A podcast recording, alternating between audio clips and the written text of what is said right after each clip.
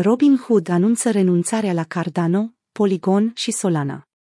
Platforma de tranzacționare Robinhood a anunțat decizia de a renunța la trei criptomonede importante, Cardano, ADA, Polygon, Matic și Solana, Sol, o mișcare care a creat valuri în comunitatea cripto. Decizia companiei vine după ultima sa evaluare și suportul pentru aceste active digitale urmând să se încheie pe 27 iunie. Deși motivele din spatele acestei decizii bruște nu au fost dezvăluite în detaliu, mulți în industrie speculează asupra factorilor care au determinat această mișcare. Decizia a fost luată pe baza ultimei noastre evaluări, a declarat Robin Hood, fără a oferi explicații suplimentare.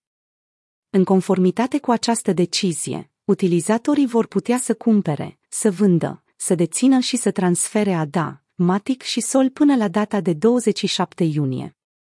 După această dată limită, orice ADA, Matic și Sol rămase în conturile utilizatorilor vor fi vândute automat la valoarea pieței, iar încasările obținute vor fi creditate utilizatorului Robinhood.